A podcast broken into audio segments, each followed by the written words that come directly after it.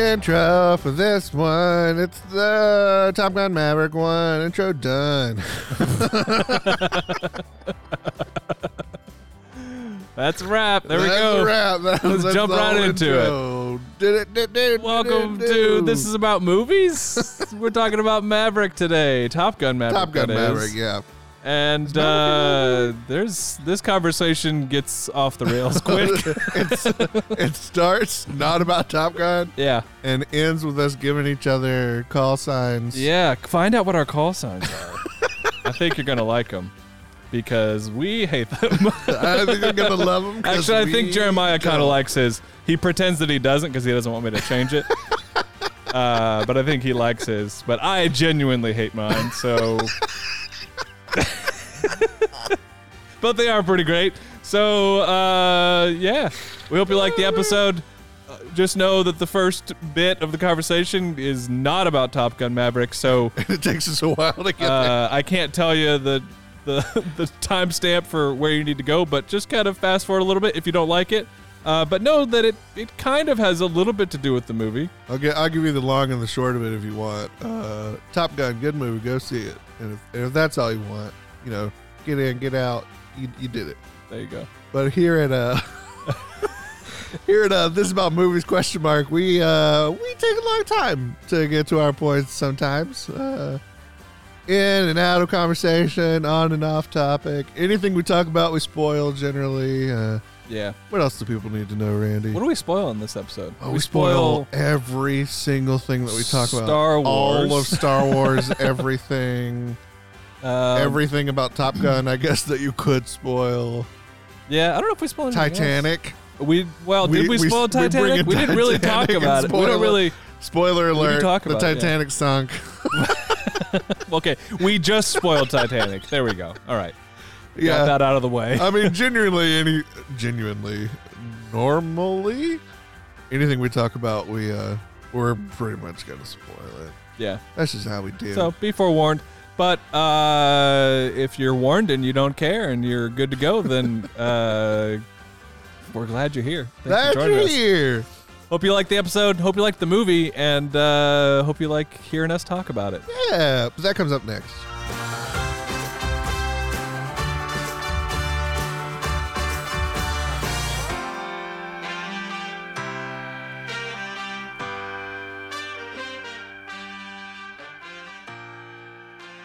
You know that I like the Last Jedi.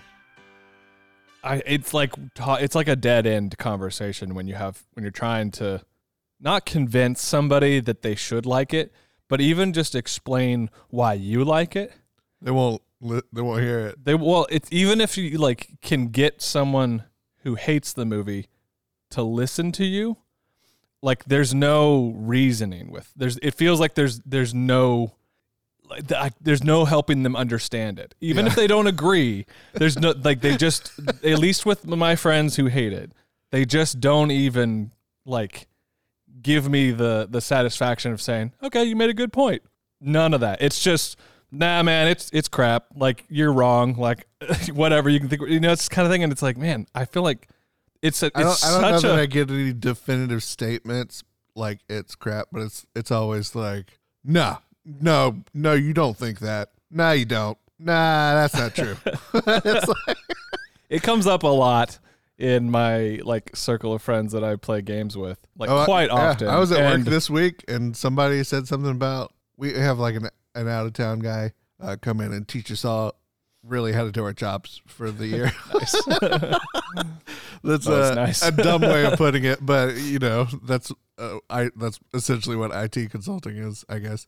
But uh, we get one guy to come in once a year Mhm. for a solid week and like set it, set, help us set everything up for the following year and do it really well.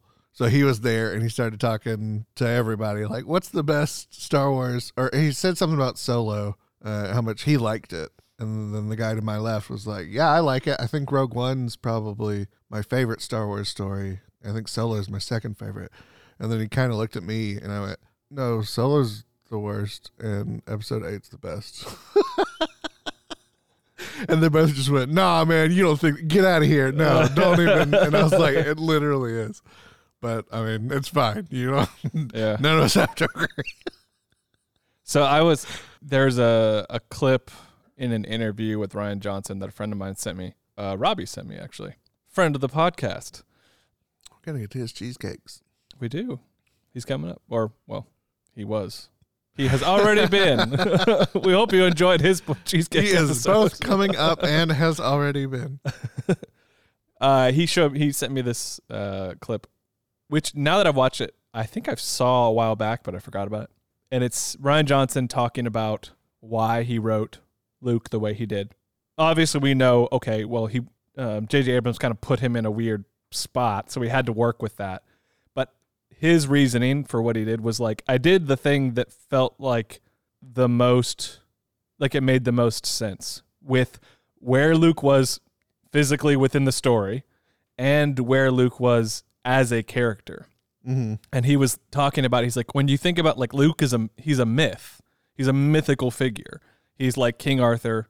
He's like if you read the story of King Arthur like you know there's different versions of it but he's like most of the time we only like we look we focus on the triumphant like young era of King Arthur. He pulls the sword from the stone and then he like takes the kingdom and all this stuff and it's like really great and he becomes this icon, this hero, uh, this legend, much like Luke in the classic trilogy. Like it's this hero's journey. He's like, but if you continue to read, when he reaches middle age, he begins to he's betrayed by friends and family.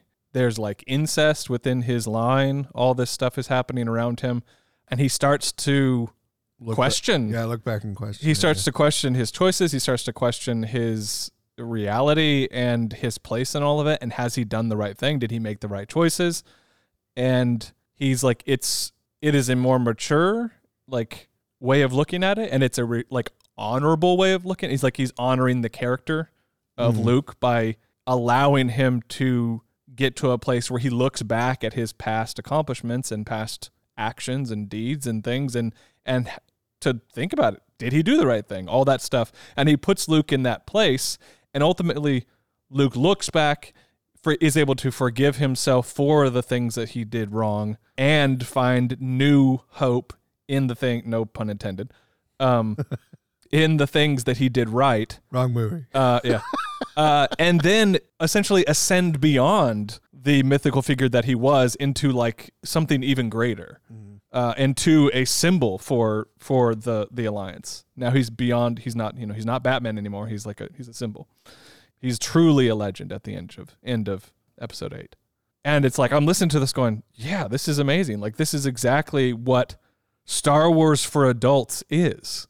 Like it, it's the only logical way. Not logical. It's the, it's like as a young man, like It- growing up when yeah. I'm look when I'm watching when I'm watching movies, it's good versus evil. It's the good guys versus the bad guys. It's always very clear cut. Um, but as you get older, you start you're introduced to to films and stories that int- like there's more gray. There's more Yeah, You and, find and that- it is a logical ending point. Or, Yeah. or like further into the story point. It feels like it's it's it's at the same maturity level that that we are as as we- you know as as, as we age. this is where we're at. We're I mean I don't think we're necessarily middle age yet. You know we will be in ten years. Oh god, I hope not. you hope you're not. You're just like nah. It's going out with a ball of fire. Here we go. No, no, more like I mean, I hope I live a lot longer than that. But yeah. yeah. So yeah, it just feels like yeah, this is this is what I want out of it because I yes, I like that Star Wars is accessible to kids and it's like this really great thing for kids cuz I loved that as well. I think the classic trilogy and the prequels can be that. But as we move on, I don't think it needs to stay there. Just like Harry Potter didn't stay it grew with its audience and Yeah, it became the- better and better and better as it Four, did. five, and six Harry Potter doesn't need to be a remake of one, two, and three Yeah. 30 years later where we're going over the same the the same story just from Yeah. a slightly different perspective and then talking about how this universe it, Mhm. it has it rhymes and uh, and blah blah blah uh, you and I were talking about it kind of I don't get it there's this whole big Star Wars universe and we're stuck with the same 10 characters Mhm. like, uh, who's gonna get their series next? Obi Wan. Who's gonna get a series after that?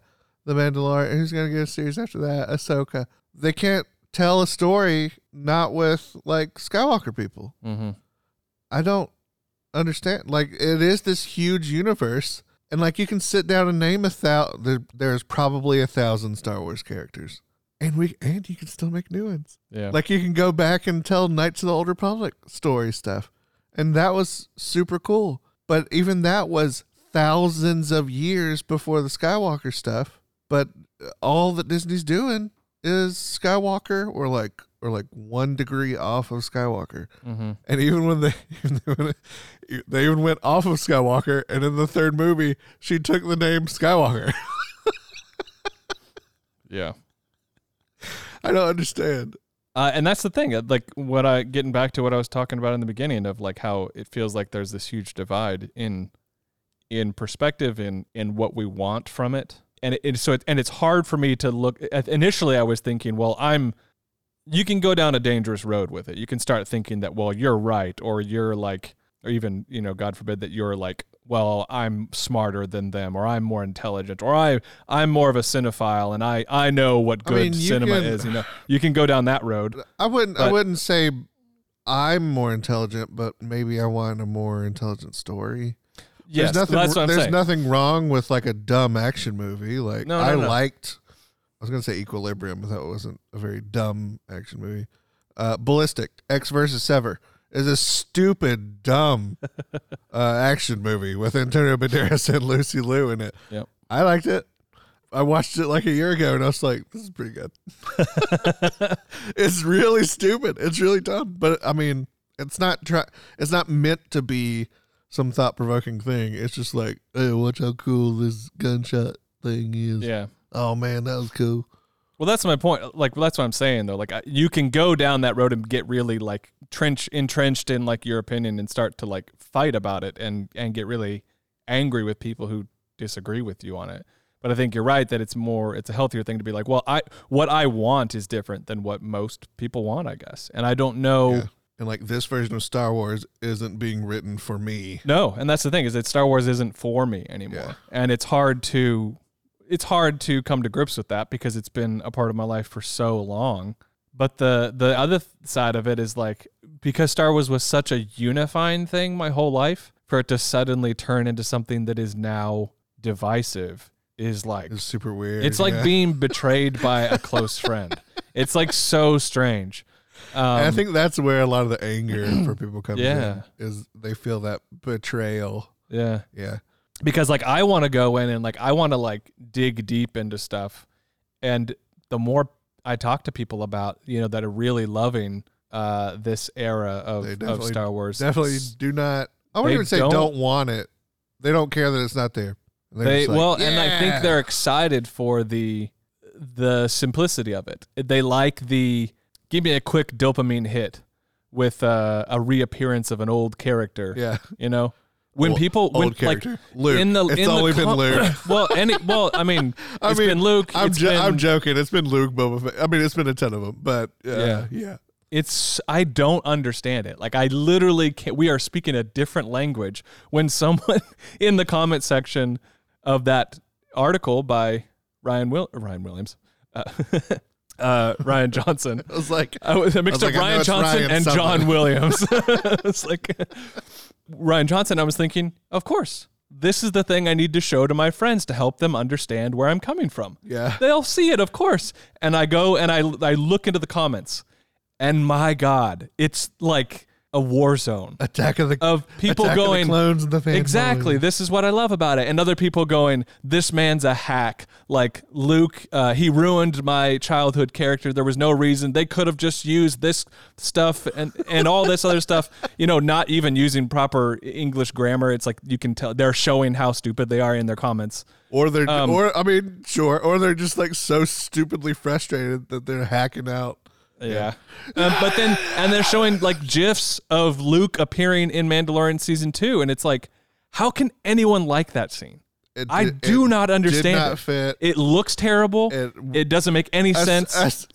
it doesn't. It's it Deus doesn't Ex look great, Machina. but like, even if it even- doesn't, it do, it doesn't serve the story. no, it's literally It has just nothing to do with the Mandalorian and Grogu, especially not in that moment. He just comes in and saves him out of nowhere. Yeah.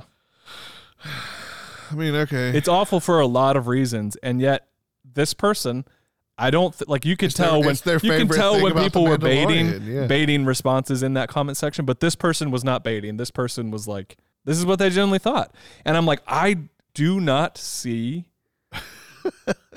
I ca it's it is like almost impossible for me to see from your perspective, and I now understand that it's also impossible for you to ever see from my perspective. So I don't even know how we get into a place where we can communicate. yeah. You know, we had that, you know, we won't get into it here, but we had a long conversation the other day about that same topic, but about different things, about how do you get, you know, people into a conversation together where where they don't change their minds, but they at least listen to the other person. And Star Wars is like a perfect example of that. Yeah. It really where is. it feels impossible. It feels um like the mountain is so high and treacherous that like you can't you can't even like open up a conversation without getting bloody. Like yeah, just, everyone's willing to fight. and everyone's die been on, betrayed, on yeah. that hill and it's um Rian Johnson. yeah Episode nine sucked so bad. no, it's the best one. like it's it's frustrating when you when you start to talk about that and then the person just says rose tico rose tico rose tico and you're like you're not you're not listening when i say rose tico and you're like okay I we're not that- gonna I guess that you didn't like. You didn't like Rose. Tico. Good for you. Good for you. Like uh, it's like it's so what's so crazy to me is it feels like a movie that's ahead of its time. And I like looking in like, you know, however many years, two decades, three decades from now, I feel like people are gonna look back and think highly of it. But right now people just are Sort of like how they it. do with the prequels now. No, not in that way. So the prequel love, I think, is a direct response to the Disney The era. new trilogy. yeah, I like- think. well, I think they're looking back on uh, maybe that was the catalyst, but it made them realize that what was there.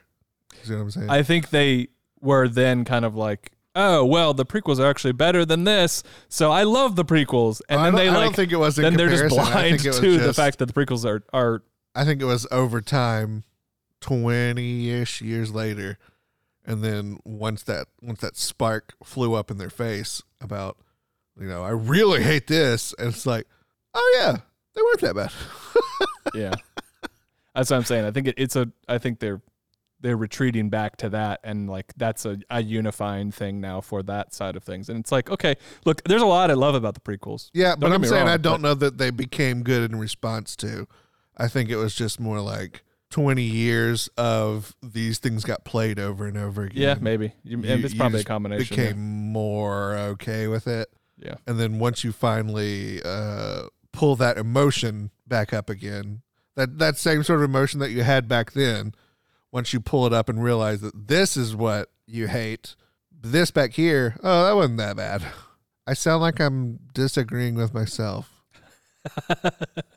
but I think I like that, Okay. and I'll keep. I'm not changing what I said. All right. Fair enough. Um, and again, and I'm not actually defending the Disney era Star Wars. I think Disney has has done a pretty crap job of if you're looking at it from the perspective of creating and telling good stories. I think they've done a really terrible job. I am only yeah, defend I'm only talking about the last I'm Jedi. still gonna watch them, and they're still okay. And I like I, see, I don't know. I'm not like I now that I'm done with uh, now that I'm done with uh, what am I done with? Critical Role. The first thing I went back and watched was the Book of Boba Fett. Oh gosh, yeah, I'll never I'm, watch. I'm Book on. I'm on. I watched one now. episode of it, and I think I stopped before it ended. I still, Um, I couldn't. Even it. though it's it- so bad. even though it's n- not good, it's still. I don't know. It's still characters I like. See, that's the thing to me is like, uh, The, the same with the Marvel movies. Like, the mistake I'm gonna watch them all.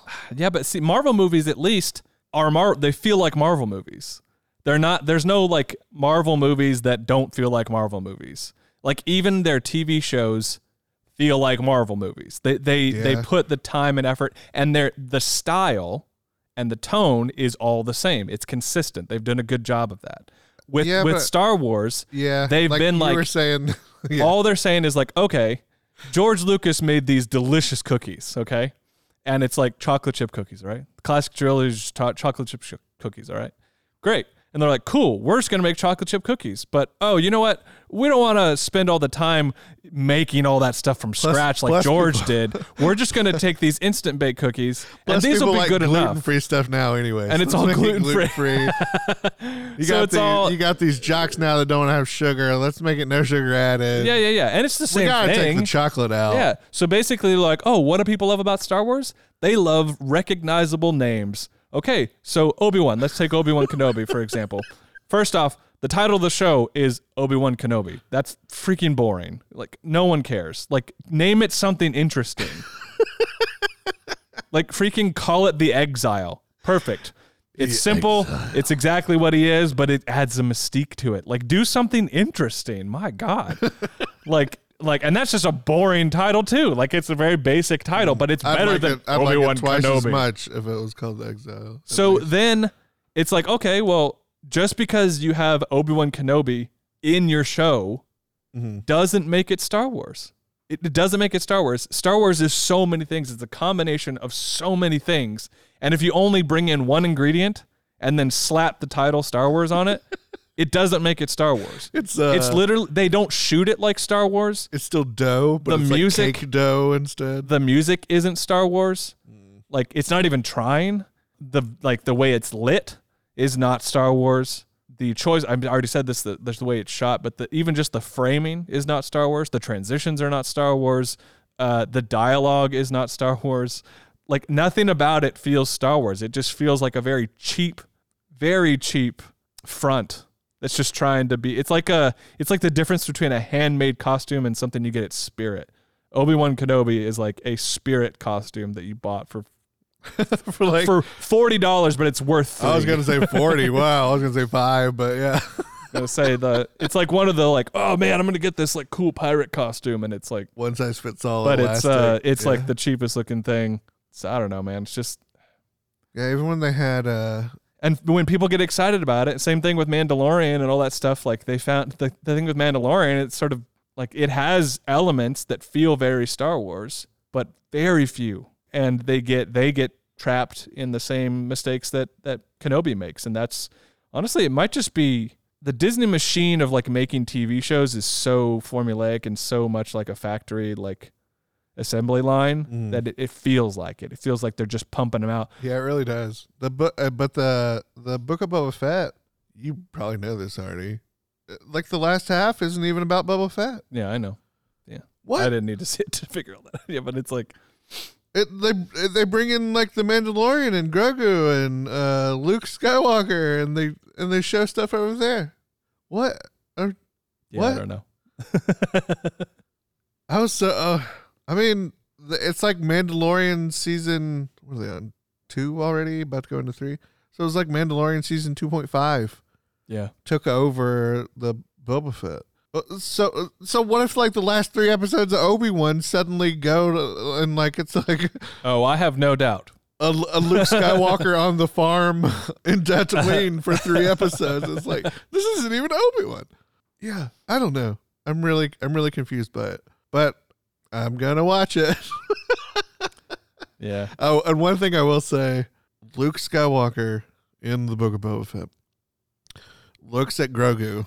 The Mandalorian gets a present for Grogu, and he, he's calling him like I don't know whatever they call a new kid in the Mandalorian's weird Mandalorian religion, a foundling or something. Oh, yeah. So he starts he, he in his mind, Grogu is now his foundling for some reason, and he he ma- he makes like a Beskar shirt, like chain, like, it's uh the Lord of the Rings chainmail mithril shirt is what he makes for him, but he makes it for Grogu, and then goes to the planet where Grogu is, finds Ahsoka, and Ahsoka won't let him see Grogu.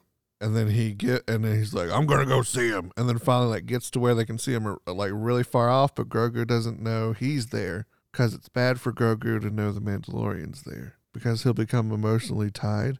Not only that, but if Grogu sees him one more time for one second, it will emotionally connect him to a point where he will no longer be capable of being a Jedi to be trained as a Jedi. And then the Mandalorian, he like he's like, okay, I get it, and he gives Ahsoka the shirt and then like just give this to him. You can say I was here or whatever. Just give him the gift. So then it cuts to Luke putting uh like putting a choice before Grogu. and he puts the shirt on one side and Grogu reaches for it and he's like uh, uh, uh, and he pulls out Yoda's lightsaber, which has to have Yoda's lightsaber. Whatever. He has Yoda's lightsaber and he's like, This is a lightsaber owned by someone I respect very much, Master Yoda, of the same race as you, Grogu. You can have this lightsaber. And then he puts on the other side, and it's like this big long mat. And he puts it on, one, on either side.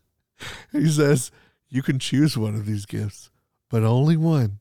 If you choose the lightsaber, you'll get the lightsaber and you'll continue your training with me and you'll become a Jedi. But if you choose this shirt, I'm gonna return you to the Mandalorian, and I'm never gonna train you.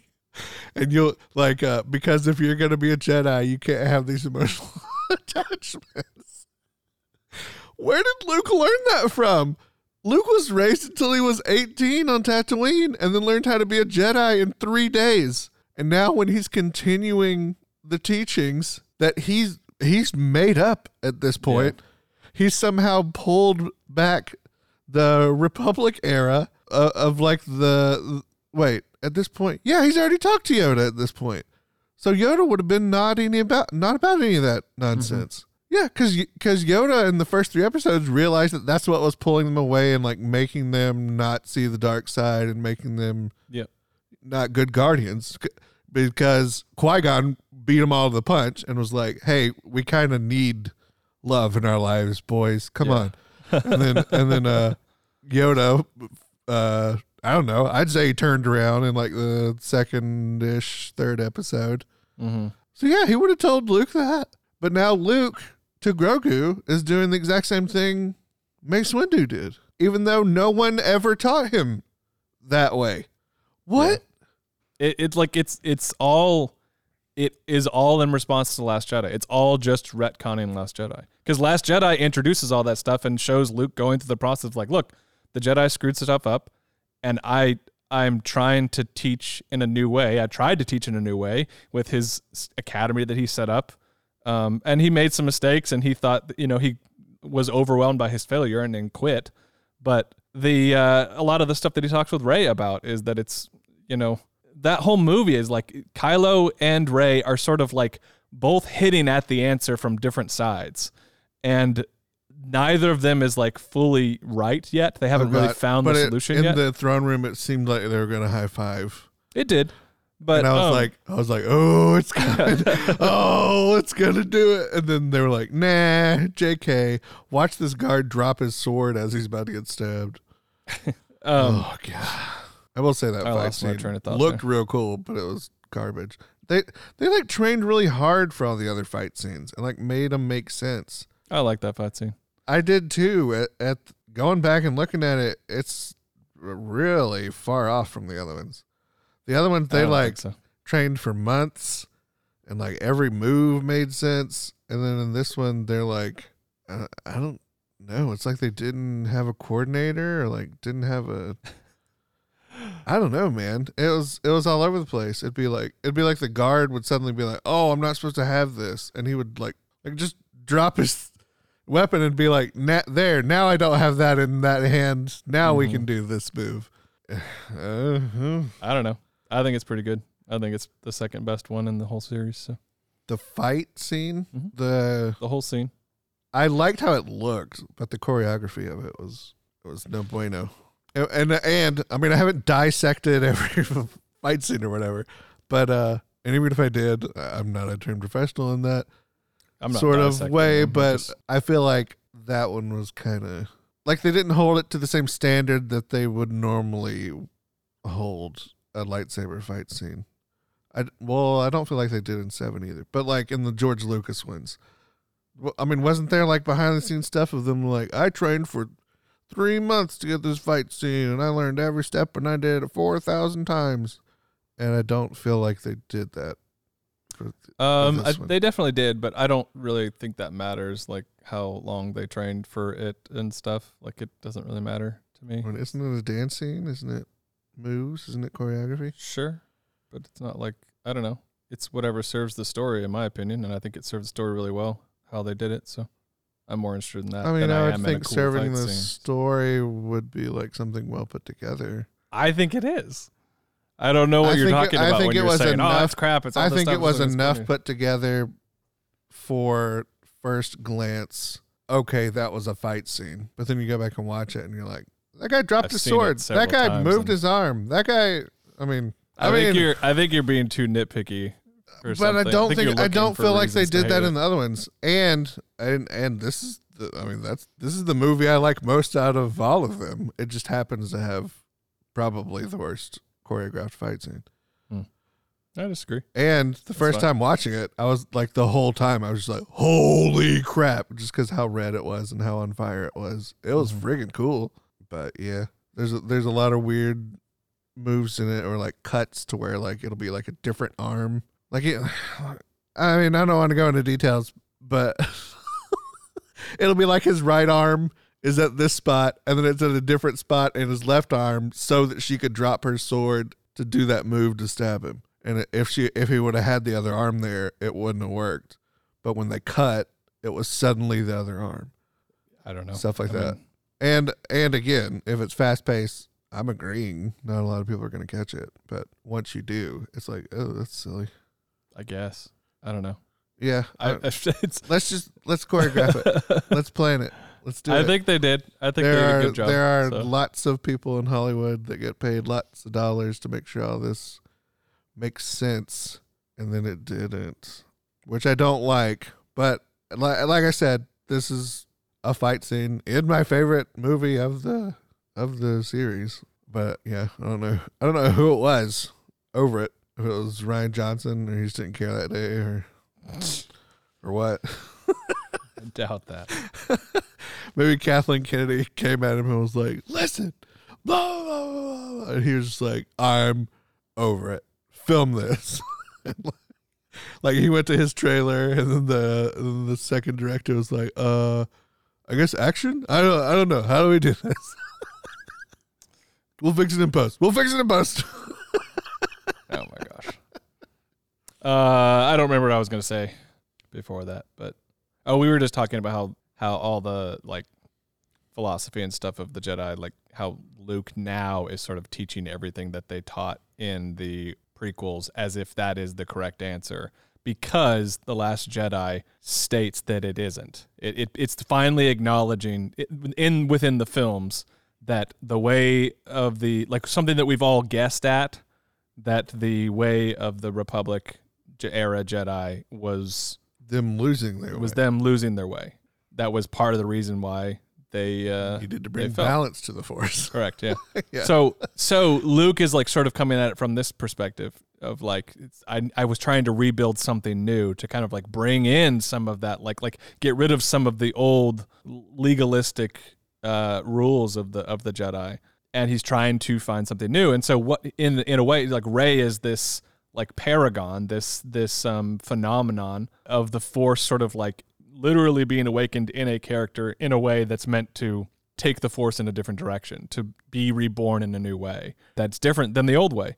And Luke is like, you know, he sees that in her, and so they, they he comes to sort of like see, okay, yeah, there's actually hope for this this dream that I had in the past that I messed up, but hey, continue on, you know, with the new generation. The force isn't just for me and my family; it's for everyone. And uh, that movie is all about that. It's like, hey, let's see what happens now. And with all the hate that came out for that movie and all that stuff, Disney like backpedaled and was like, "Oh wait, never mind. Anything that Luke said in that movie is wrong." And we're just going to pretend like that doesn't exist. And you know what? Oh, you liked the prequels now? Oh, yeah. Okay, cool. Uh, what did they talk about in the prequels? Yes, all that stuff. Yeah, you've got to, can't have love, can't have attachment, can't have all that stuff. And it's like, okay, it's just stupid. And like people are literally, But look, people that said, Rey and Kylo are about to make out. Everybody, what's gonna happen? what? You're like you said they can't have love or anything, but uh, and then I said uh, Rey and Kylo are about to make out though. Look what's gonna happen. Oh my God, look at them. They're gonna kiss. Oh, the ninth one was so bad. Yeah, but I'm not, that one, I don't, I'm still not even, I don't know. It's not. It's not real. I'm not talking about that. They hadn't really, they hadn't fully retcon. Well, they did retcon a lot of stuff in that. I'm just gonna say it. Disney's just right. The way that they've handled it is basically just a bunch of money grubbing cowards. So And then they built Star Wars Land at Florida and tried to kick me out. yeah, yeah. I'm going to Disney World in September with the family. They're Get, still get on the Star Wars ride. still- you know, the know, and Empire press all the captures you. buttons on the door. but uh, definitely don't pretend like you're Um, pressing. I'm buttons. sure it's going to be fun, but I've heard uh, good things and bad things about the area. But it looks cool, it's pretty neat, but it sounds like it's catering to a lot of stuff that I just don't care about anymore with how Disney Star Wars is now. So I mean, it's cool. It's fun. It's a good time. I guess I mean, for like 200 square feet, it's much smaller than I thought it would be. But you feel like you're in Star Wars for a little bit. You could probably spend a half a day there, a day, and and the and yeah, the whole time you're like in line for the rides, you, you really feel like you're in Star Wars land. It's just Mhm. fun to pretend you're living there for half a second, like you're like walking around the Millennium Falcon for 30 minutes. It's fun, well, and then you go in the shops and you're like, Ooh. yeah, ugh. This feels grossly expensive. yeah. Anyways, Last Jedi. I don't think anyone. I don't think we're ever going to be able to have a civil conversation about it, which is unfortunate. Um, no, or just, or. I don't think we're ever going to be able to have a civil conversation about Star Wars anymore, just because it's it's so uh, it's not made for me anymore. Which and I I'm mean, still gonna not that it. it needs to be made specifically for me, but it's just it felt like it was uh, it was for everyone, and then now it's only for a certain group of people, which is unfortunate. well, yeah, that's the weird betrayal about it. Is it not only it felt like it was for me, it felt like it was my whole philosophy. I don't mean like I'm about the force or anything. I mean like this one's for the nerds, the, like the little dorks in school little- who like weird stuff and sci-fi and laser swords. And it's like that's me deep down in my heart. I get it. I'm a nerd. I love this. And then yeah, 20 years later it's like this isn't for you. it's like, but it was. It was for me. Yeah. is what it is, man. Man, I remember liking. I think I saw Star Wars Episode One in theaters. I think I watched it eleven times in theaters that summer. Hmm. I loved it. I liked it a lot too when I was young. I got the like. I got the encyclopedia. I memorized that. I got. I tried to get every toy Yeah, I watched it I on was all VHS a lot. about it. Yeah, I mean, it wasn't until I got older and I, I started becoming more critical of films that I really started to see that they weren't as good as I remember them being. But Oh, There's by, a lot of By the time the there. second one came out, I was already like, "What? no, I wasn't. happened?" I literally, I think, I still, I I liked them all the way through Revenge of the Sith. I think there were thing there were things about Attack of the Clones and Revenge of the Sith that I didn't like, but it wasn't enough to make me not like the movie. I was still sort of caught up in the in the magic of them at that time. And it was like not long after Revenge of the Sith that I that I started to look at them more critically and uh, and honestly just look at movies more critically. I think that was sort of a, there was a shift after yeah, that in my own in the way I saw movies because at that time I still would like I would love anything I saw. I just was like movies are great. Um, I and like part of me movies. misses that. Part of me misses that part of my life because I I like that my taste has gotten better. Um, I can appreciate more movies now. Uh, sorry, not appreciate more movies, but I can appreciate movies more because I understand you know what makes them good and uh, makes- when they're not and what working. makes But, them Star Wars? but gosh, no, that's the thing. It's like uh, I know. I can appreciate what makes them uh, what makes them Last Jedi and what makes them everything else. and what makes them the other Star Wars films and shows. Look at Um, you, Obi Wan. I'm really in, in at this point in my life. I'm really interested in stories that are that that want you to think, that get you to like see the world in a different way. That's why I go see movies. I do not go see movies to be entertained. Um, although I am entertained by them, that is not the reason I go. I don't watch TV or movies to relax. I play video games if I want to relax, if I want to escape or whatever. I do both Um, at the same time. I yeah. um, it, there's not there's literally I don't I can't think of a show that I watch just for entertainment. I, I, I and that's not I'm not right. I'm not like you gotta need to do it my way. That's just my that's just me. I do, that's just I how do. I It's kind of- just, I have to be in a mood for it. I see, I'm always in the mood for it though. Um, I just I always want to be challenged and think hard about something. That's just what I I guess if that's my way of relaxing, that's my way of relaxing is I'm always willing to, but then I don't know. Once a year, I'll be like, "What's this weird anime?" oh. that doesn't mean I don't watch stuff that's just for pure entertainment because sometimes that's what my friends want to do and that's what we do and that's fine. You know, but that's different. It's more about hanging out with my friends than it is about the movie. But I'm not watching that stuff on my own necessarily. yeah, like last night, ten, my ten-year-old niece wanted to watch the 1982 Annie, and I tried. I have not. se- Well, I don't know if I've seen it or not, but um, but yeah. So I, uh, just for me personally, where I'm at in my life is that I want stuff that's going to challenge me and going to make me think about how I see the world and how I see other people in it. And so I don't think I'm ever going to like Star Wars in the state that it's in because that's not what it's about. It's all about entertainment and, and keeping things light stories that are for the broadest audience possible. They're not they're not introducing big uh, big ideas. It's just here's the good guys, here's the bad guys, I and here's yeah. your favorite heroes, and here's their their clothes that they wore forty years ago. You say Um, that, but Rian Johnson still has a trilogy that he's working on, right? yeah, what does that have to do with? I mean, if what if he tries to? I assume he's gonna pull some Last Jedi stuff, but for over a trilogy. I I have no idea what he's going to do. I but I I think as far as the trilogy goes, it's going to be completely aside from everything. That was the the the, the plan.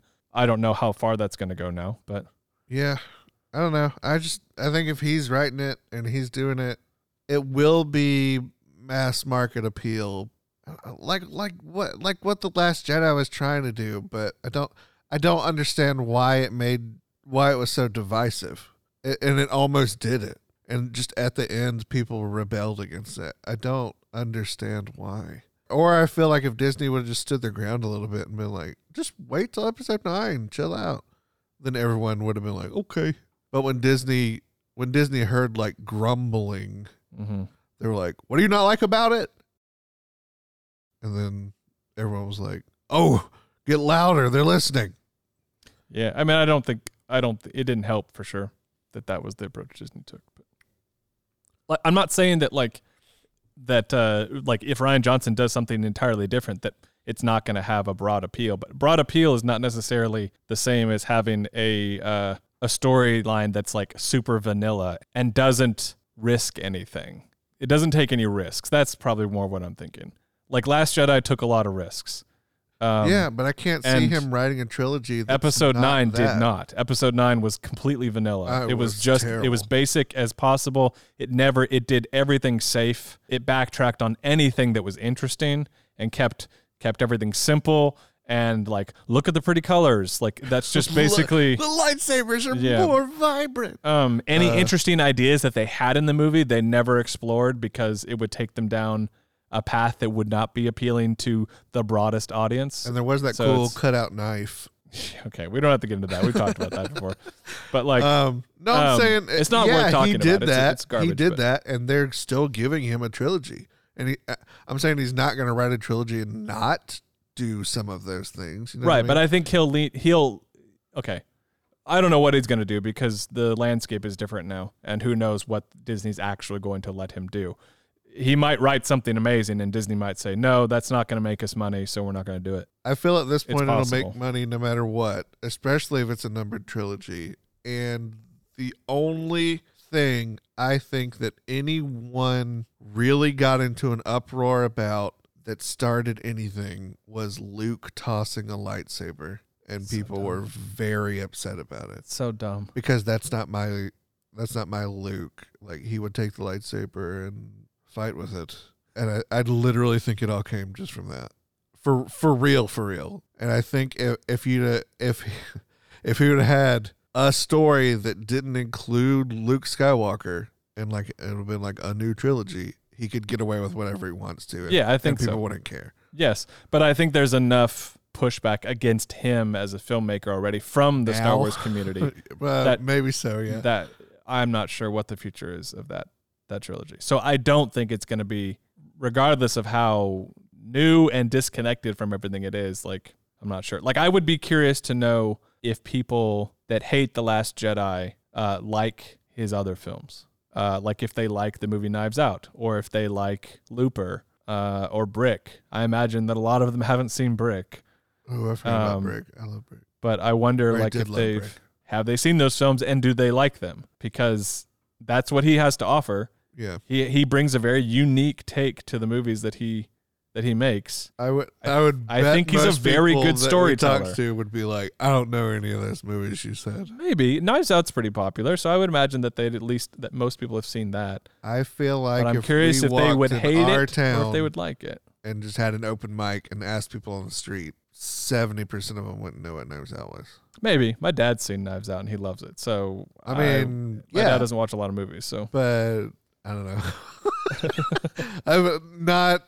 I feel like it's definitely not around here. And maybe it was. It was in theaters here, right? Didn't we see? It I don't think this area is a good judge for. a I good mean, place. yeah, but I don't know. This is the type of people that give popcorn movies billions of dollars. Like Maybe. this is your demographic. that's that's our thoughts on the Last Jedi. Speaking of nostalgia, Or just speaking of Star Wars, uh, I saw the latest remake of New Hope. We saw um, Top Gun Maverick. Maverick. Top Gun Maverick. And uh, I'm not. That's not a complaint. That's just uh, an observation, and I loved it. I Yeah, thought it was great. It was a really fun movie. I really liked it. Yeah, yeah. I don't know. There's the conversation that we're having about Top Gun turned into Star Wars for a very long time. I don't Mhm. know that there's a lot to say about it. Yeah, I'm not sure how much you'll good. hear in this episode. good. We haven't decided yet. As we're recording, we haven't decided if we're going to keep that whole conversation in or not. If you heard it, then we did And, keep it. Yeah, there you go. And maybe you're not hearing this part. So who knows? Note to Um, the editor. Uh, so yeah, Thanks for who knows? everything that you do. Hey, you know, you're welcome. No, I was talking to future you. Oh, future me. Got I it. gave you Okay. a kiss on the cheek. Uh, oh, okay. Thanks. Have you seen the original Top Gun? Uh, yeah, way back when. I have never seen it. Um, really? Um, yeah. I've just never had a desire to see it. Uh, take all the '80s haircuts in this movie and replace them with '80s haircuts. Wait, All take the- all the 80s haircuts and replace yeah, them all with the 80s dude, all the dudes that have mustaches that stays the same. All the ladies that don't have mustaches turn those into dudes that have mustaches. uh, and the football game on the beach it's just volleyball. is a volleyball game, uh, and I think it's the same. All right. Basically Um, the same movie. Oh, I and, like- and Tom I- Cruise doesn't look like an old elderly woman pretending to be a man.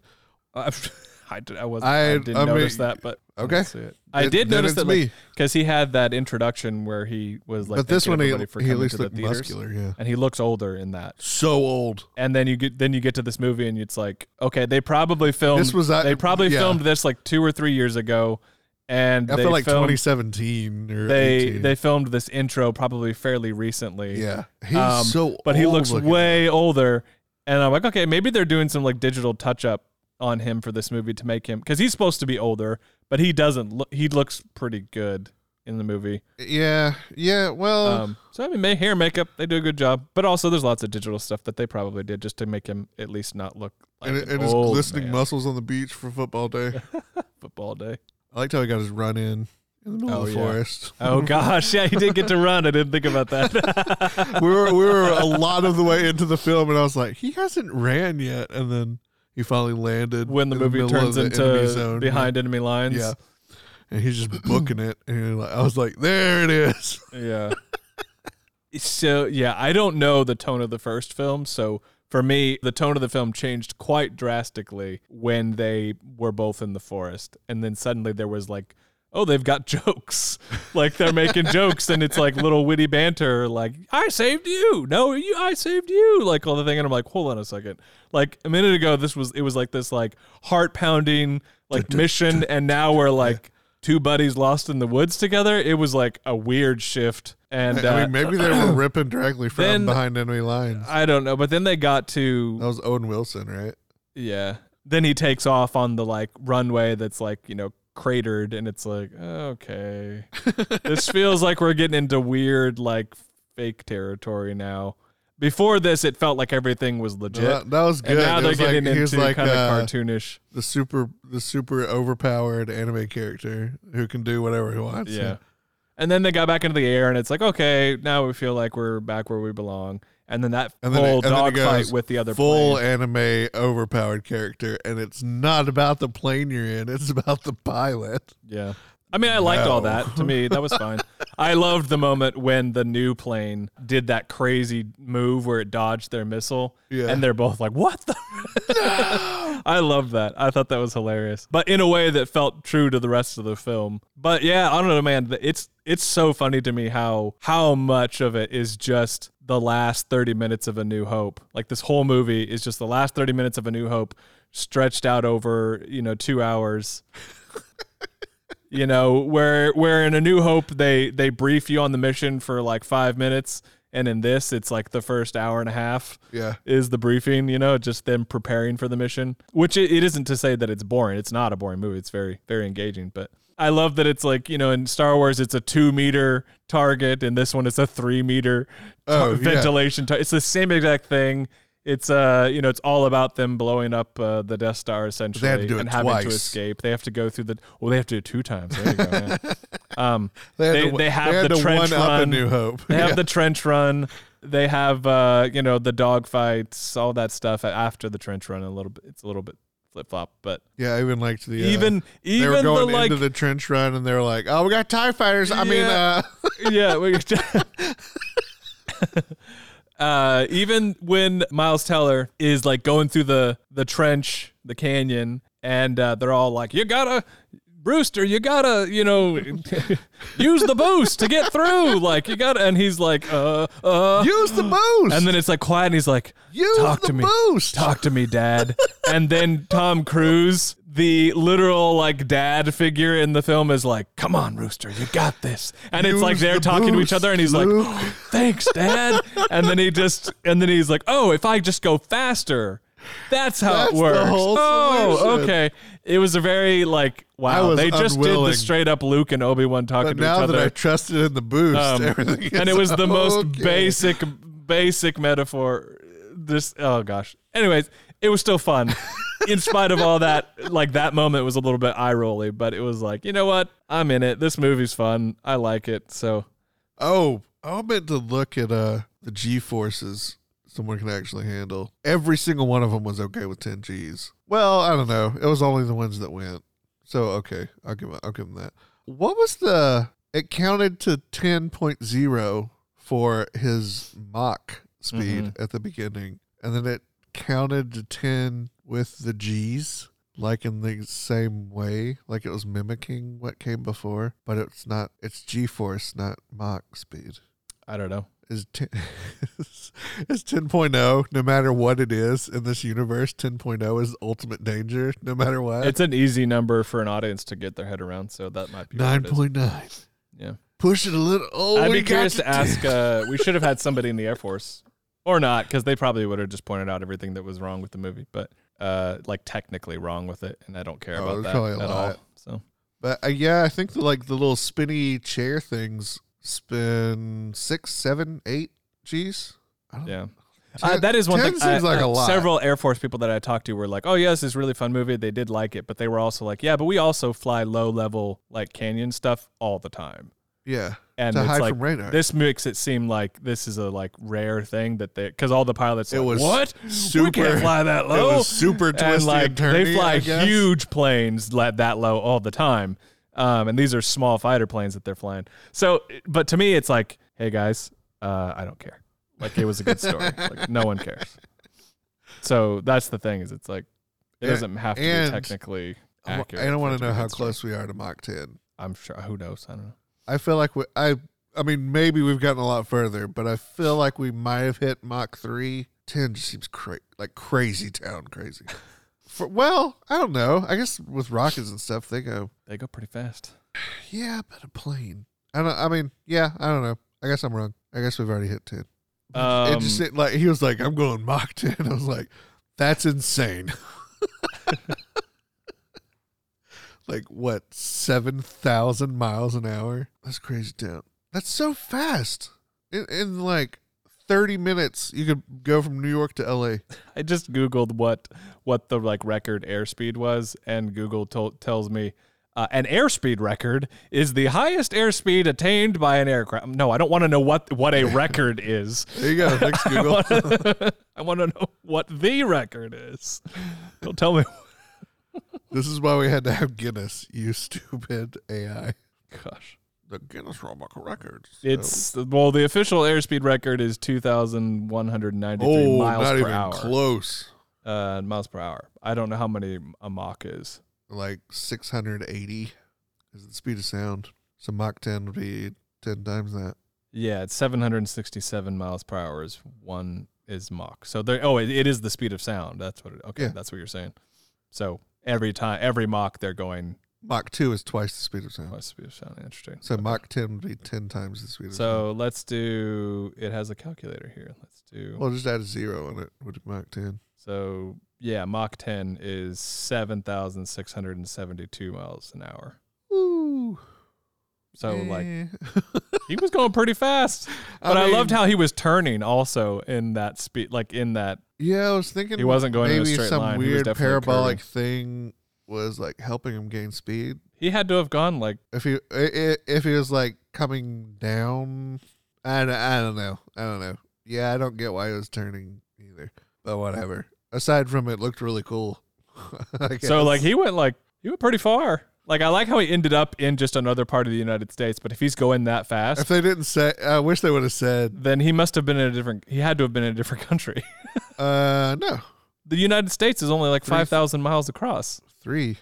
It's Okay. only three. So then, if And he was would going take- seven thousand That miles would an take hour, thirty minutes. what? It would take thirty minutes for him to go to New York to L.A. Right, but if he was going that, okay, so he, okay, so you're saying that he, He, was wa- only he wasn't going that fast. He got up to that fast. going- okay, sure, I guess. So, e- I mean, even if he made it to like, where'd he take off from? Mojave. So, even if he made it all the way to Kansas, that's stupid far.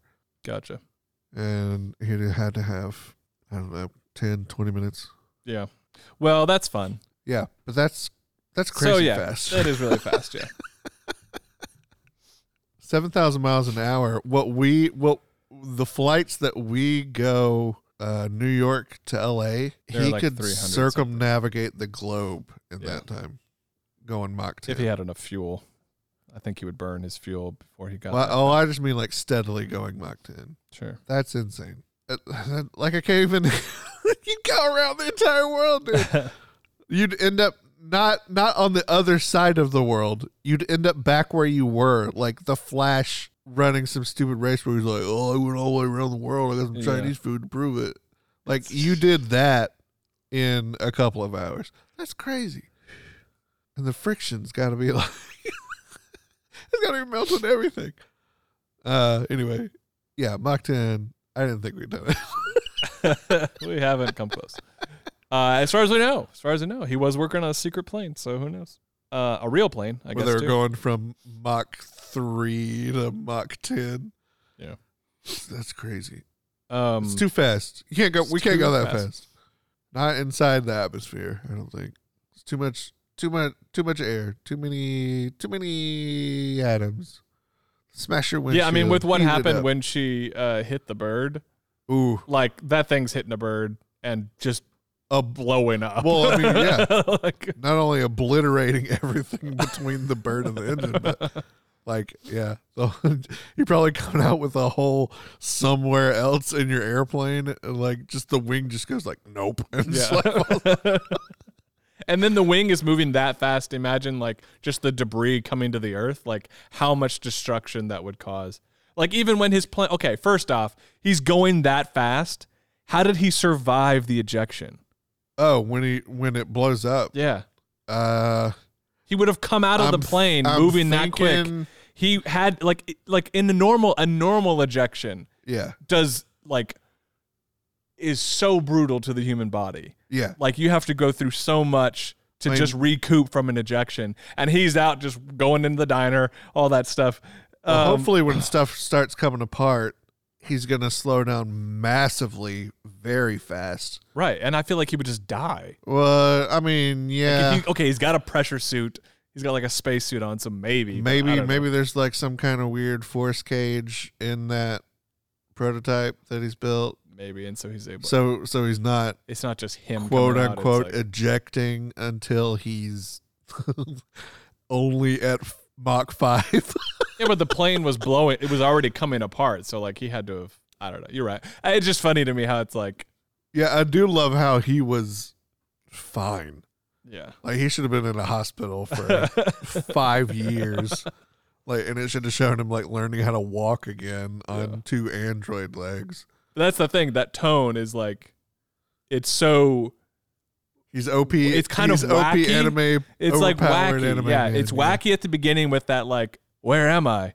Earth, you know, like all that. It's like it's a funny joke, but the tone of the movie is like kind of wacky in that moment, and then it's wacky at the end with how he's like, "We're gonna take off on," you know, it, it's a very like, on the old plane. what movie is this? And then in the middle, it's like we're gonna be super Very realistic. sili- we're gonna be very military everything's training. like real, you know, and it's like, okay, And they're like, "This is the most difficult thing you've ever Yeah. done." And then the pilots watching are like, "It's not that hard." you have to fly so low. You have to touch blades of grass when you reach out the window. and you're going so fast. Guess what? Those blades of grass hurt your fingers when you touch them, and you have to do it. You have to do it. fly upside down. all that said, it's still a It's really great fun movie. movie. it's really fun.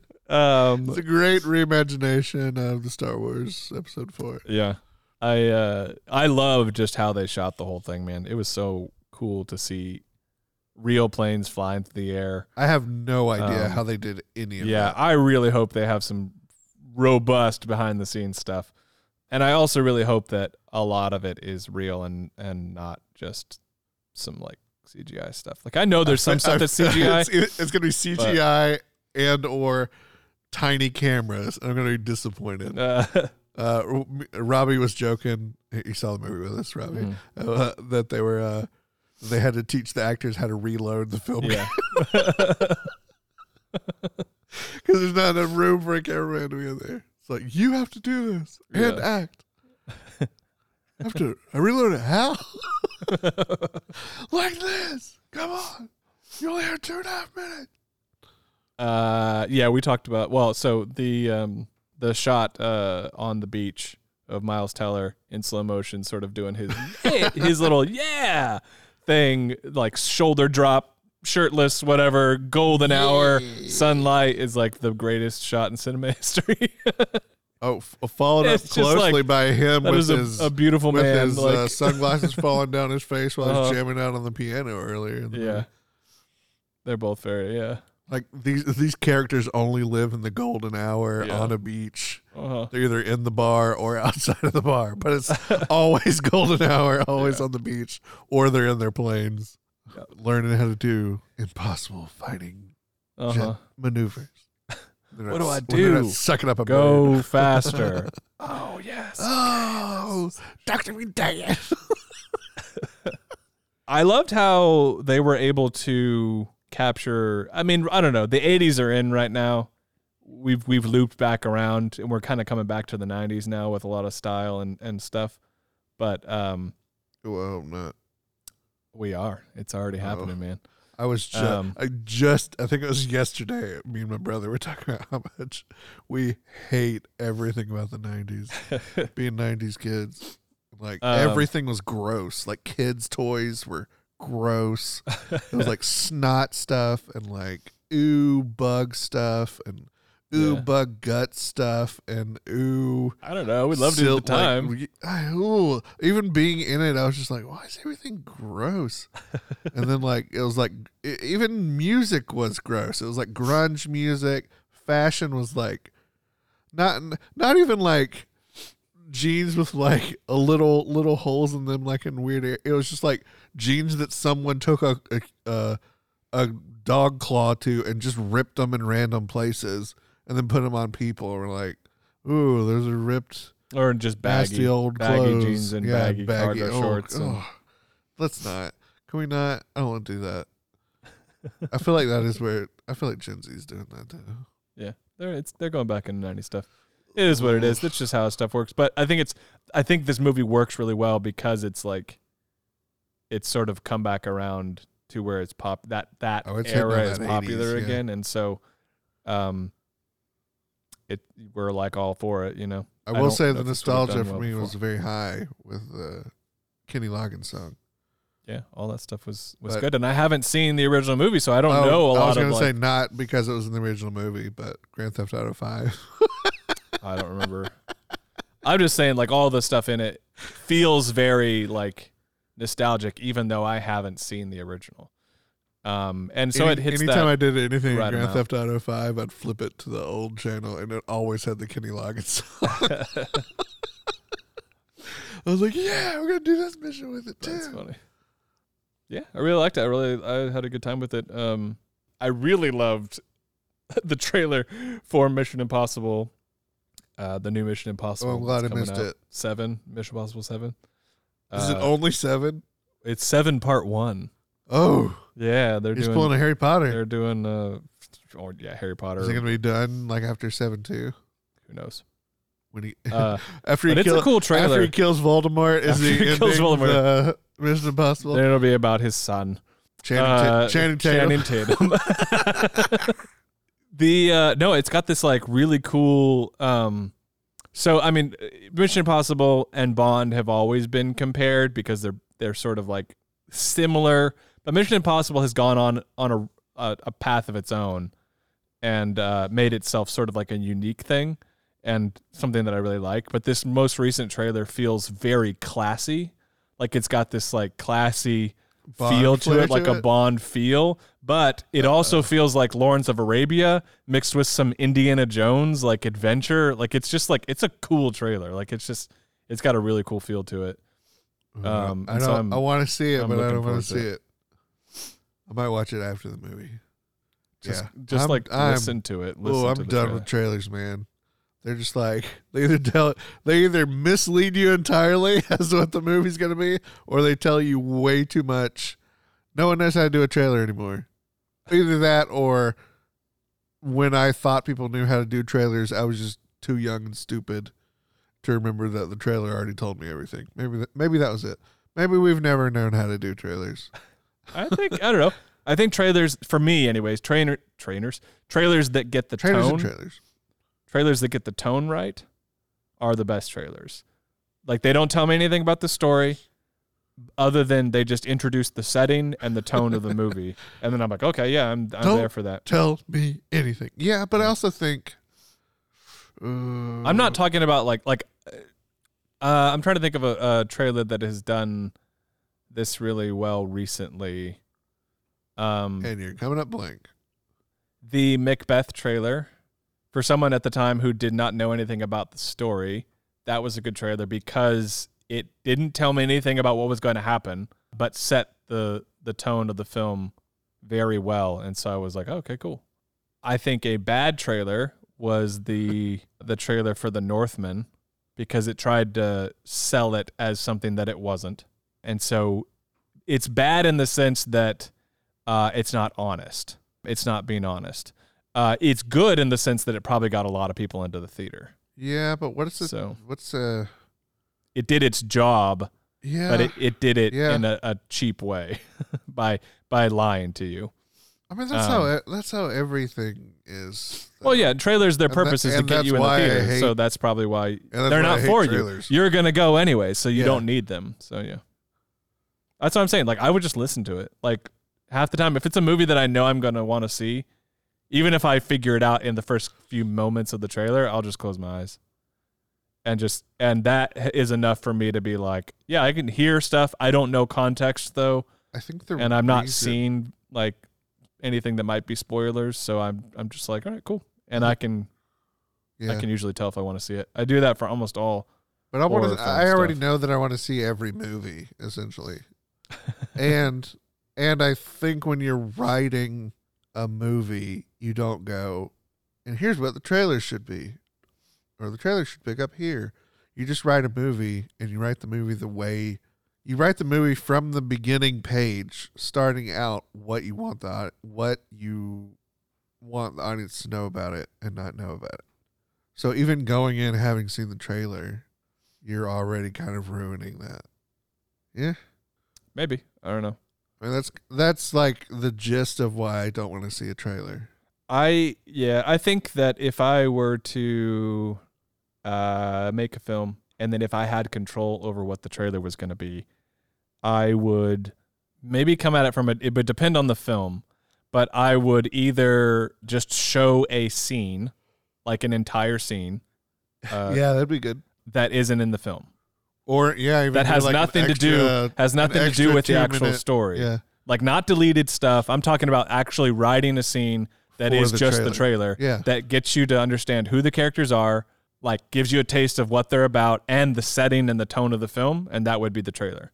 And then the movie's about something entirely different. like have a Batman trailer be like a detective and like Gordon talking about what the Batman did the night before. Yeah, it could be about something entirely. It's not the Riddler. It's not any of that stuff. No. Oh, okay. So the Batman trailer, I think, is a is a good trailer. What was it? I The Riddler. well, he's in it, but only for like a moment. Uh, the first trailer, I don't know about any. So the more tra- the more the trailers go on, the further they go. Like The the worst thing. the worse they get because because the more they have to show to capture like those remaining few that aren't haven't decided if they're going to go watch it. Teasers are are whatever. It's it's trailer 1 that I think is usually the best trailer. Trailer 2 shows you too much and trailer 3 is like the foot during football games that are like for people that aren't going to necessarily go to the movie theaters but might if they get to see the really cool action scene that they don't show in any other trailer. So The, So if you've seen the Batman- show, if you've seen the Batman- show you in the third trailer. yeah. yeah, then they show you probably. I, I don't know if this is real because I haven't watched any of the other trailers, but let's just say that a good trailer is going to give you tone and like you know lots of stuff. They'll show you moments from the uh, uh, from the fights from the car chase scene. So the first one shows you uh, him walking out of the flames and uh, Penguin upside down in his car, seeing Batman come up, and you just hear the bum bum bum bum like as the Batman title comes on screen, and it's so epic and so cool, and you're just like, wow, like I want to see this movie, and it's sets the tone for the movie. Then you actually go to like let's say trailer 2 then shows you the car chase, okay? Trailer 3 that's in the football game special shows you the ramp from the the vehicle like dropping on the ground and him launching into the air and then hitting the car and all it shows you everything because they're like then you go, "Whoa, that was amazing. I got to see this movie." I want to see but that now exact thing. at that point there's nothing else to offer Yeah. because they've shown you everything. But that's that's, you know, that was free. I saw it once. I, I want to watch it again. How expensive is it? Ten dollars. Take my money. Ten dollars, and I gotta drive across town, and I find a parking spot. Gosh, my favorite trailers in the world is uh, trailer one for Casino Royale. I think is one of the best trailers ever made um, because it's a story of its own. Like it, it just it does such a good job at capturing what a Bond movie should feel like in a in two minutes, um, and giving you a sense of the scale of the film and the tone of the film, um, and combining it with like new Bond music and and just some of the best dialogue written in a Bond film ever.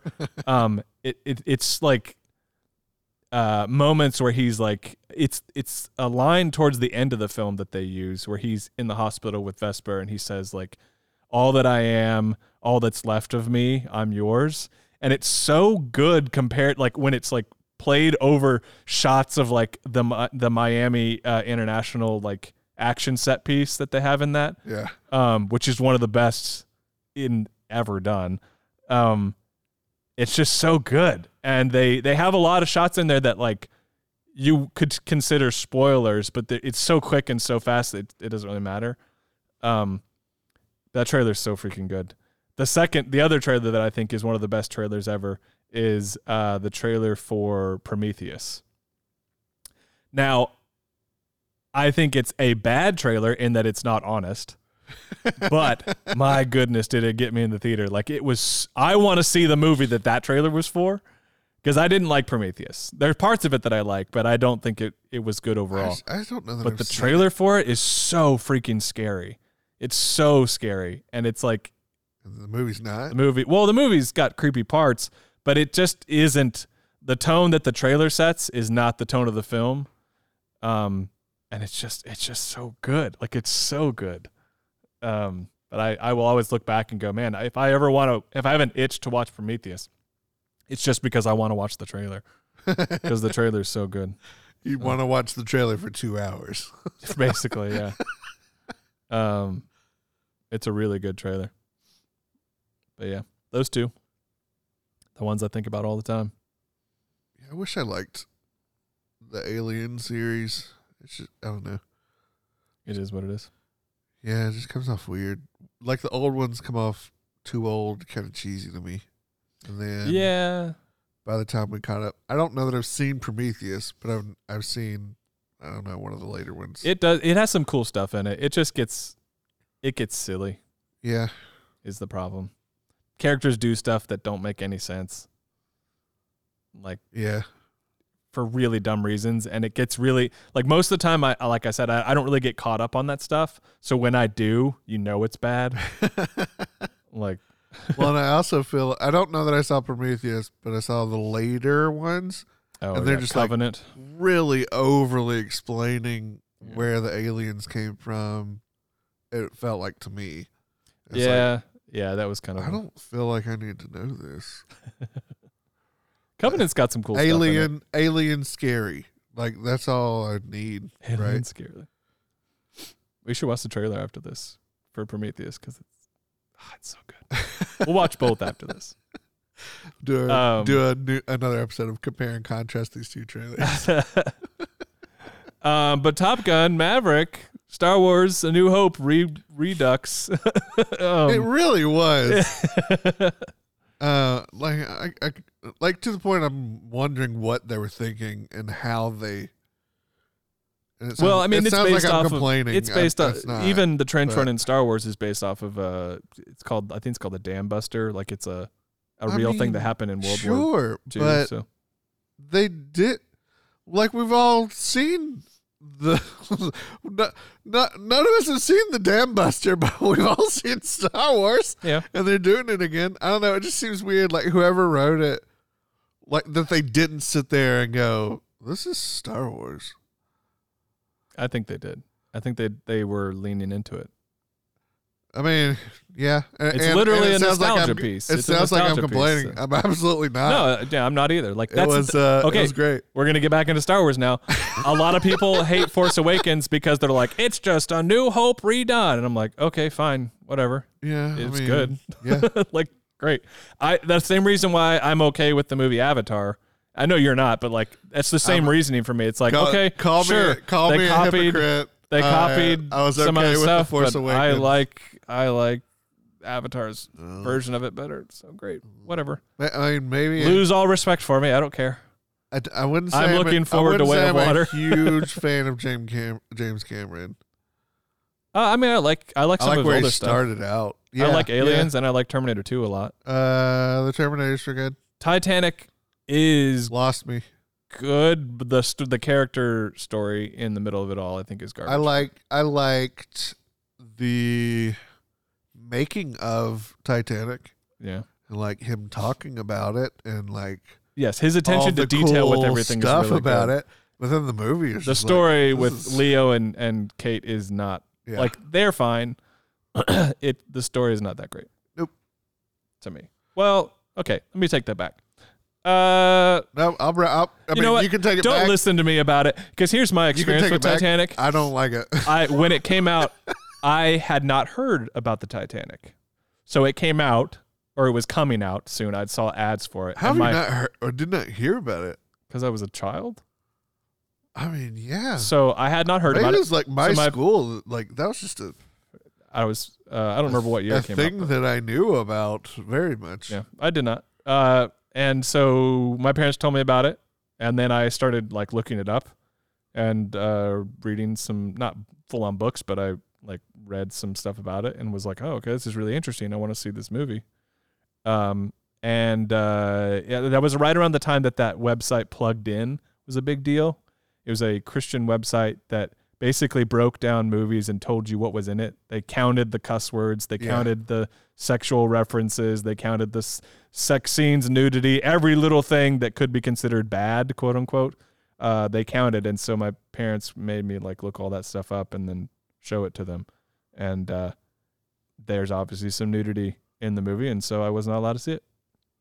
So years passed, never saw it, and um, I was in high school, later in high school, and I got my wisdom teeth pulled, and I had gone to uh, this is like DVDs were at their height, and I was like, you know, I had a a, a modest collection of DVDs, and um, I had bought Titanic because I thought, you know, I never saw this movie. I'm older now. My parents don't care as much, or they do care, but they're not stopping me from buying DVDs and stuff. And so I had it, and I was like, you know what? I'm to be at home resting after my uh, wisdom teeth are pulled. So this movie is like four hours long. So what better way to spend my time? Uh, so my experience getting my wisdom teeth pulled was like this weird situation where the doctor said some people like are fine. Some people they're on the pain medication and they you know it takes like a day or two to recover, but they're usually eating food you know around that time and it's no big deal. Um, but there's really really rare cases where it's a longer recovery time and you have a lot of pain. And they're like, okay, cool. Well, that was me and um, it was some of the most excruciating pain I've ever had in my life.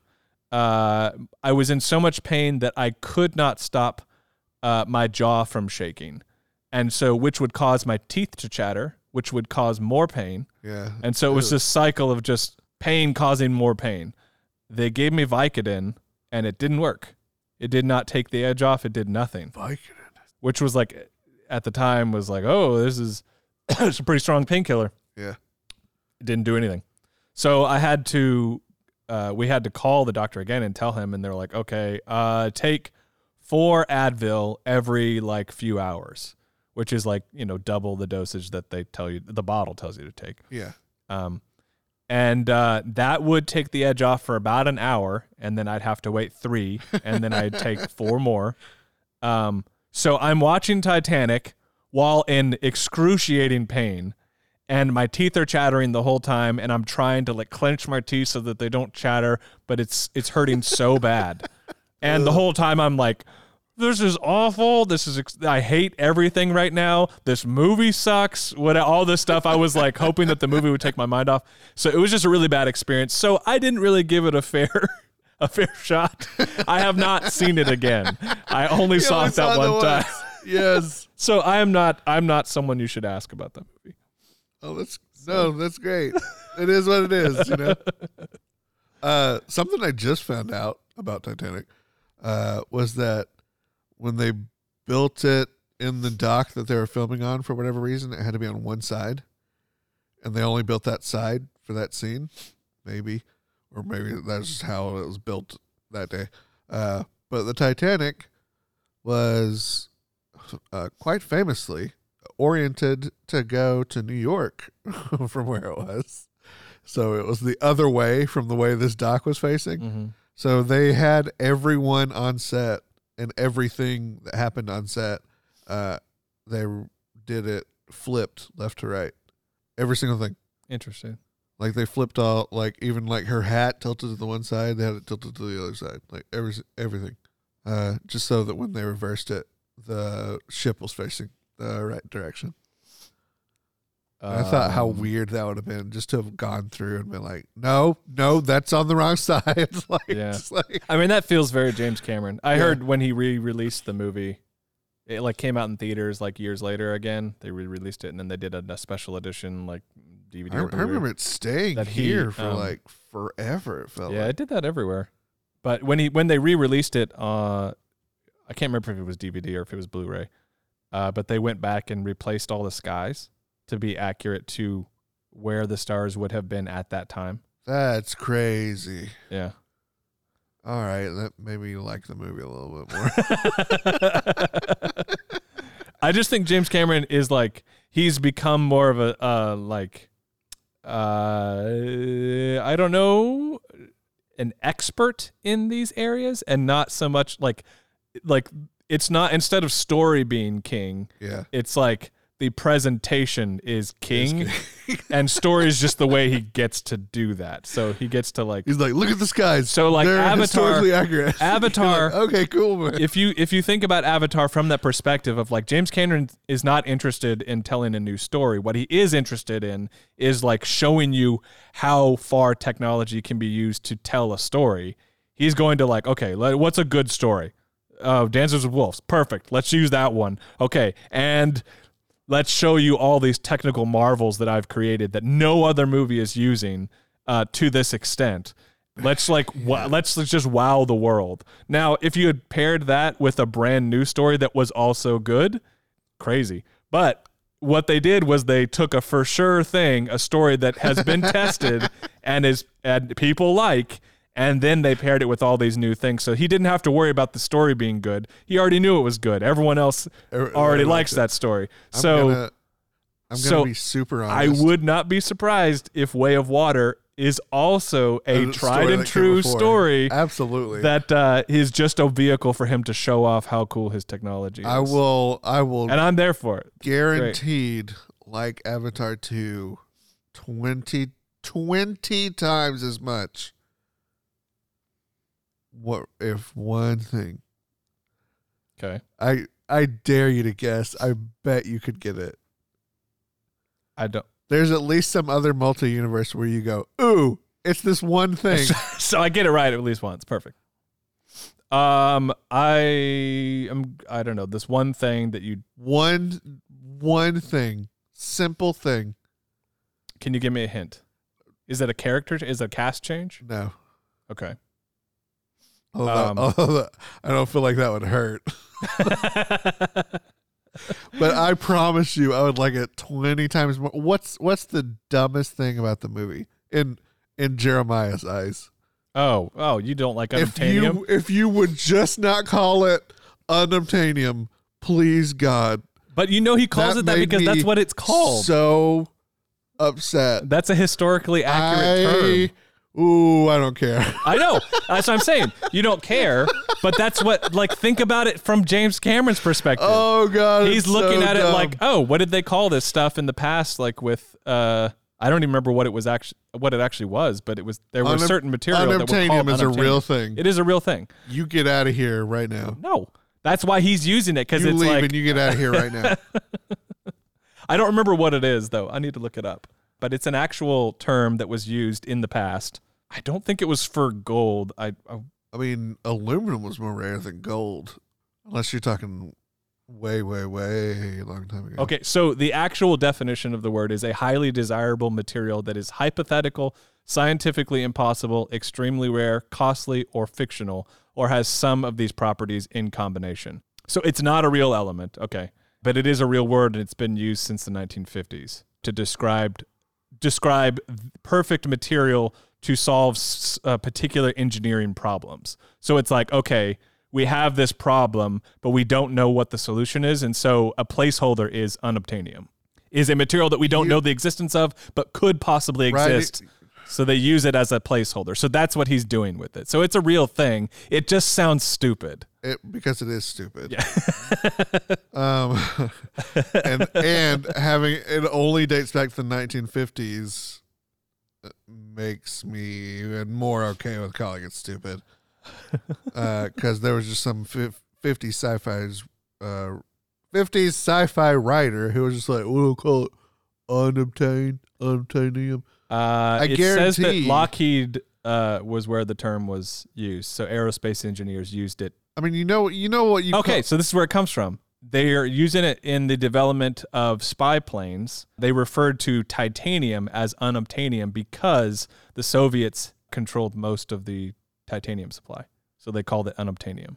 you know, you could have As a, called it probably as a joke, as like a slang term for like, could have called it titanium.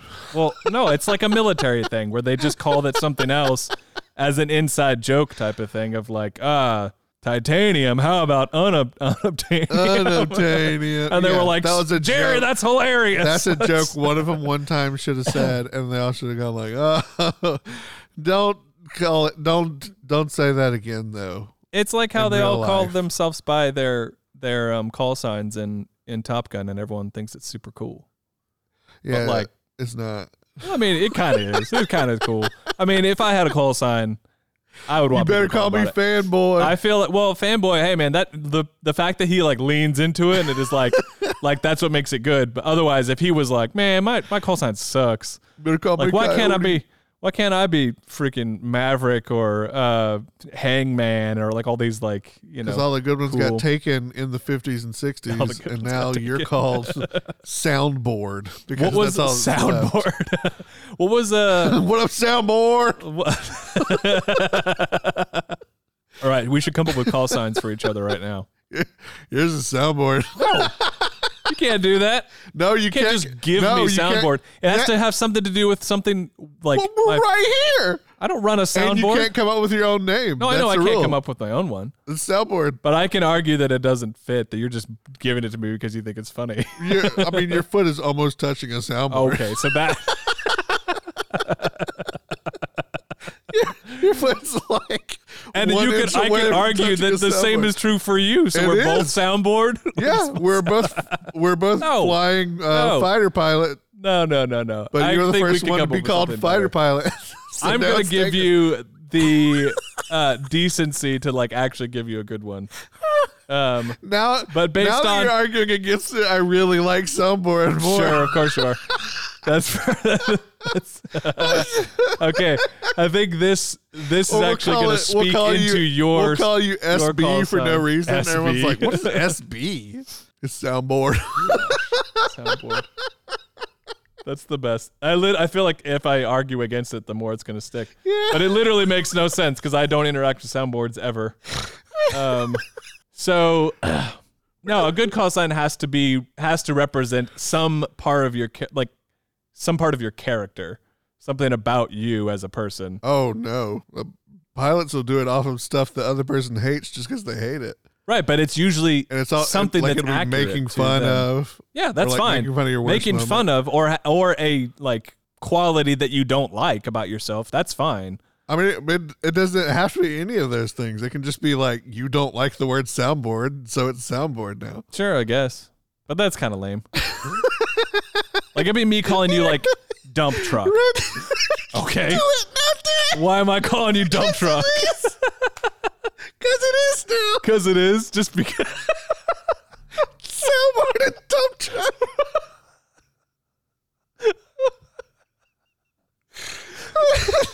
Randy really, really wanted a cool call sign. And he didn't go, and so he called me dump truck. Call signs are That's the- stupid. okay, this is a stupid idea. And it's like, how did you get the call sign dump truck? I upset Randy by calling him soundboard. what does that have to do with dump truck? Maybe I don't know. But it's a good, it's a good call sign. Uh, that's definitely it. Soundboard and dump truck. Oh God, I hate it. Oh, I oh I hate them too. That's why they're so good. what a dump truck? Well, the only thing I regret about about Top Gun Maverick is that we didn't see it have uh, call signs. that we didn't. Well, one, we didn't have call signs when we went to see it, and uh, two, that we didn't see it in an IMAX. So maybe we should go see it in an IMAX and just call each other by our call signs the whole time. hey, yo, dump truck, you want some popcorn? Oh God! And then see how many people we can get to come with us, and everyone they're not allowed to enter until we give them a call sign. What's yours? I don't know. Popcorn. Get in there, popcorn. Because I was carrying popcorn. Because you were carrying popcorn. Get in there.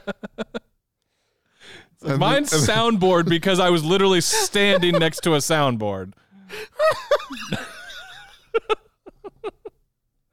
I'm standing the same distance away from it that Jeremiah is, but I'm soundboard. There we go. because I was the first one to name it. Oh man, that was good. Then the next, like the next person's walking in, it's like, "Am I popcorn too?" nah, you're popcorn box. Popcorn box. I can't call you Oh, popcorn. gosh. That doesn't make any sense. I want to do that and then have a like a name tag station set out. Hello, my name is. And everyone- and everyone has to wear a name tag with their uh, call sign on it. I feel like we could do this would be a fun movie to like watch uh, you know, I'm always looking for movies that will I can like blast at home on my sound system, Yeah. and this would be a fun one to do that on. And so that would be a good a movie night with everyone having call signs. When you walk through the door, you're given a call sign. Uh, oh, that God. would be- Anyone that tries to come in and, and give their own cool sounding one, you're definitely not getting that. yeah, you definitely don't get that one. I figured you could call me. Nope. I really like this one. Get in there, potato cowboy. Potato cowboy. That's a good one. No, that's too long. Potato cowboy. I mean, you can't. I mean, You can't have after two a while, words. It's got to be one word. It's got to be quick. uh, I feel like some call signs are that long. Maybe, but they're not good. They're not good. Whatever you say, dumb truck. Anytime you write me off, I guess like, dump "Oh, truck whatever you say, Technically two words, but it, it rolls off the tongue really nicely. So. Anything you say, dump truck. All right. Well, this has been uh, the Dump uh, truck and soundboard. We hope you've enjoyed this conversation about uh, Top Gun Maverick, and call signs. Star Wars. Star Wars. it's a good movie. Go see it if you This haven't was seen it. It's more all fun. over the place than Free Guy. Go see it again. Support Tom Cruise's habit. Go see it of, again, uh, but this time give everyone call signs. Yeah. and really stick with it. Like, uh, call them that for at least a month. Yeah.